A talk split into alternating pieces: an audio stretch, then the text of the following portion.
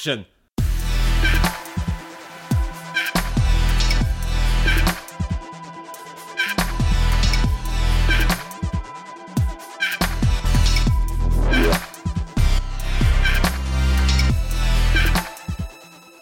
Welcome to Torn Stubs, the trash movie podcast with me, Robert Gershenson, photographer and creative director of Trash, which can be found at movetotrash.co.uk and Joshua Winning, the greatest film reviewer you have never heard of. and we're going to the movies.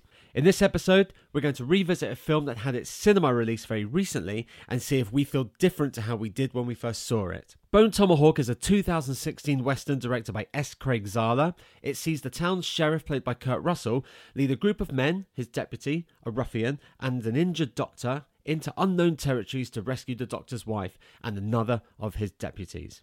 When I first saw this film, it was recommended to me someone said to me, Rob, you've got to watch this film called Bone Tomahawk. I really think you'd like it. It's up your street. So I quickly Googled it just to see the poster. The poster to me says, like John Wayne, 1950s. It doesn't tell me anything else that happens in the movie. Yeah, that's the brilliance of it. Obviously, I can, I can assume there's going to be Native Americans, but they're not strictly Native American. No. So, again, spoilers. Um, you should watch the film before you listen to us talk about it. They are, as they're referred to as troglodytes. They're they're like a like an offshoot of the Native Americans, and they're kind of mutant, but not special ability mutants.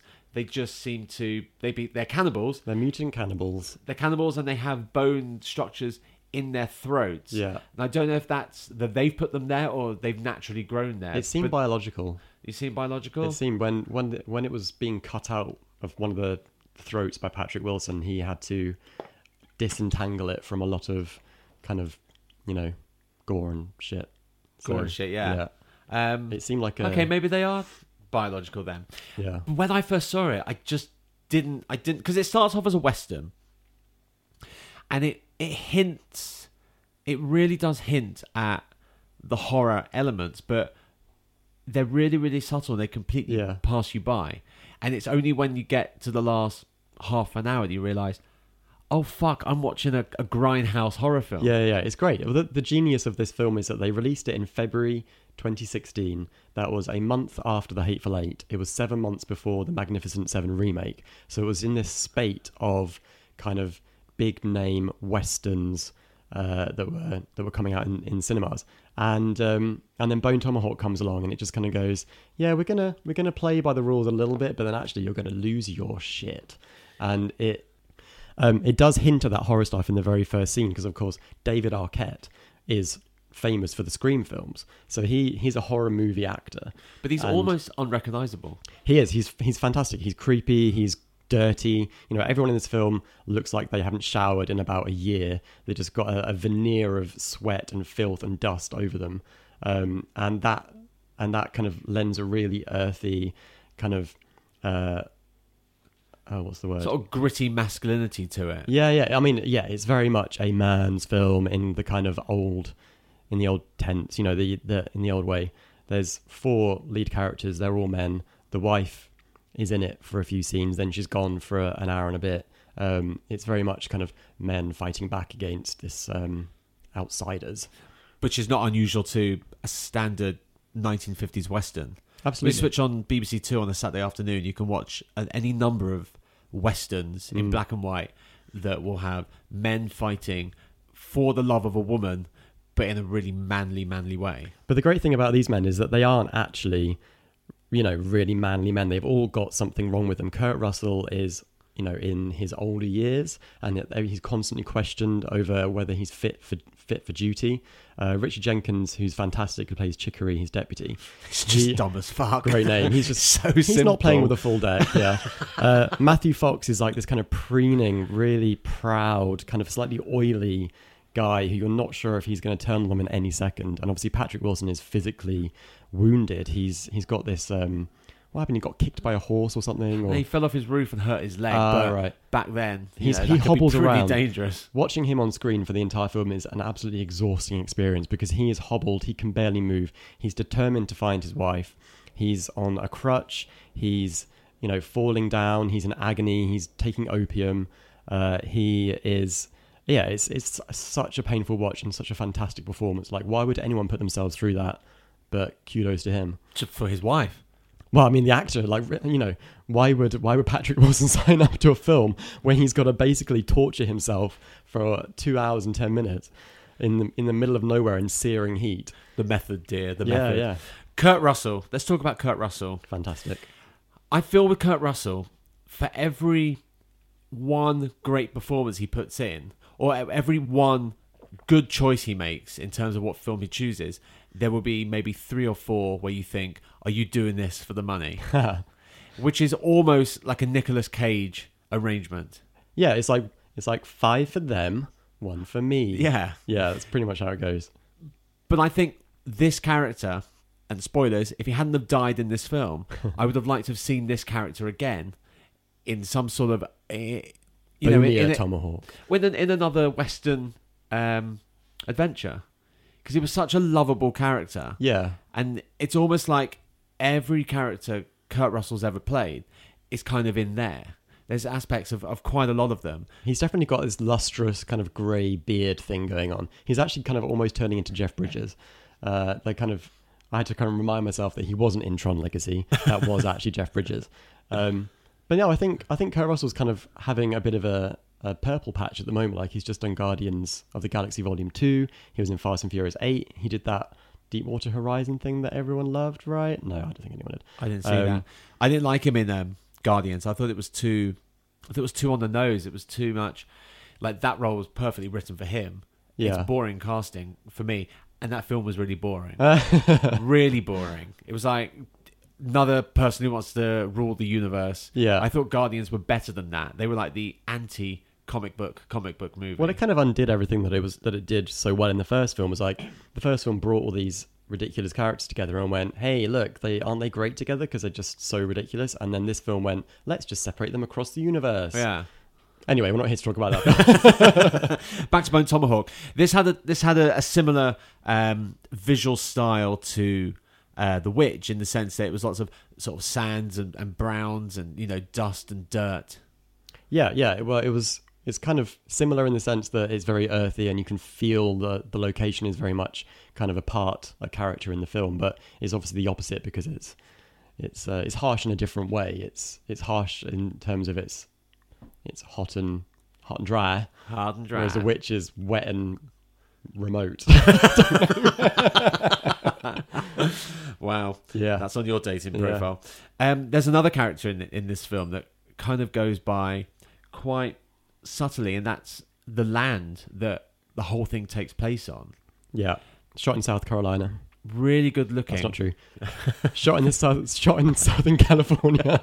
but it's really good looking, and they've used the space that they had available to them Hmm. exceedingly well. Oh, it's great. It looks fantastic. Yeah, and it you you just feel that heat, and you you can feel.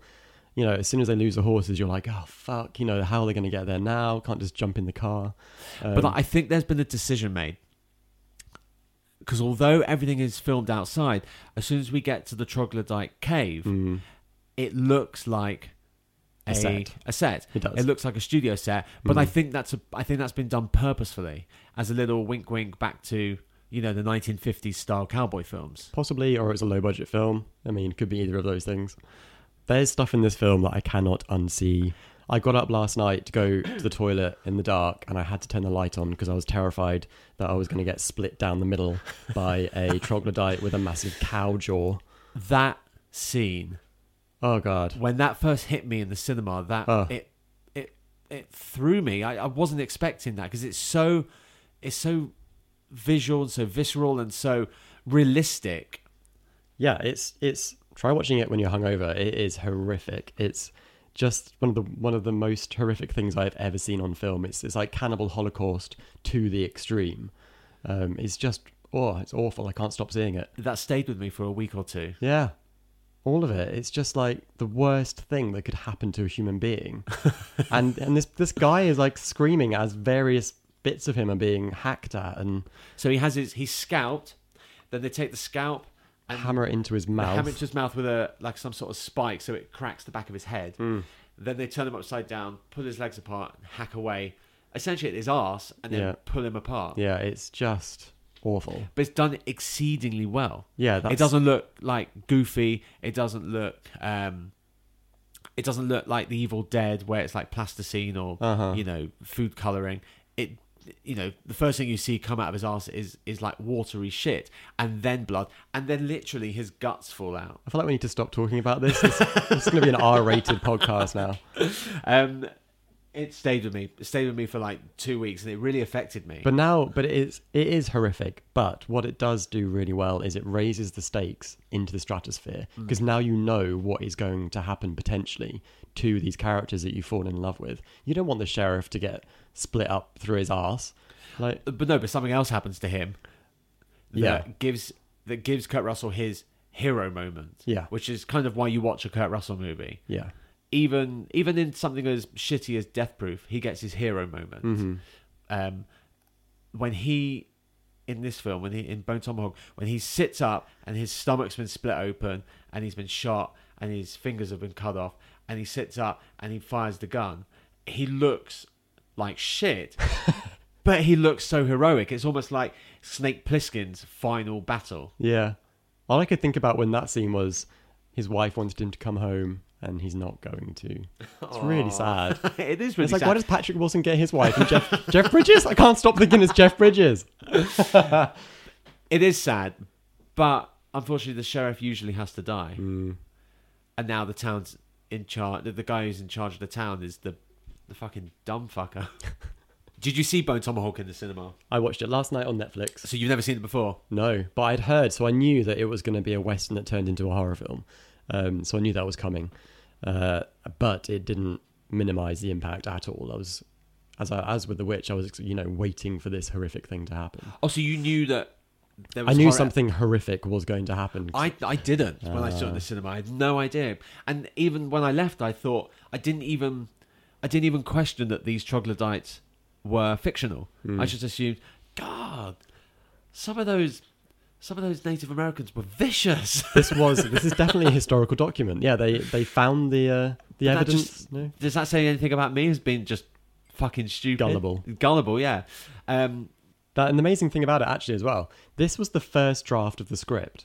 really? Yeah, Stephen Stephen Craig Zahler. His first name is Stephen. Okay. Uh, he this he wrote uh, he wrote for nine years while working as a chef. Um, Fuck. just writing, writing, writing, and he he wrote he's written lots of books. Actually, he's a crime, sci-fi, western novel writer. He's quite acclaimed. Published. Uh, yeah, published. He wrote a western called Congregation of the Jackals, which got a ton of critical love. Um, and so this his script for Bone Tomahawk, he, he shot the first draft of the script, which is just insane because it's like it's an unbelievably witty and well written film. When you say first draft, is this the first draft he's shown people, but there's, you know, 10 I mean, you would drafts? have to ask Stephen that. I would imagine. I mean, I imagine that's one of those bullshit PR things. This is the first draft of the script. It. I imagine it's not. It's too perfect. No one. No one. You know. I don't know. That much of a good writer. He wrote this. Present company excluded. Well, of course. He wrote this after having written, you know, books for a decade. So I wouldn't be surprised if actually he was that You've just good. bashed it out. Yeah. Fuck. Okay. Um, does this film hold up to repeat review uh, viewing? Well, I couldn't say I've only seen it once. Could you watch it again? I'd have to watch it with somebody who hadn't seen it just so I could see the look on their face when poor old what's his face gets scalped. Good. A good bum. That guy. Yeah, he did. Good, a very good bum. Mm. Um, this film does hold up. I've seen it twice now. I don't think I could watch it like again today. I think it'd have to be you know in a year or two. But now you know in in a way now I know what's going to happen. You can kind of enjoy the journey and the character interplay Yeah. even more. So that's Bone Tomahawk, directed by S. Craig Zahler. We want you to join the conversation. Tweet us your thoughts and reviews to at TornStubsPod, even if you're listening to this way after we've released the podcast. And let's keep talking. Also, share the podcast far and wide and rate and review us on Apple Podcast. We love five star reviews. We do. Bloody love them. We're off to cut a whistle out of someone's neck. Until next time, I remain Robert Gershenson. I'm Joshua Winning. Cut!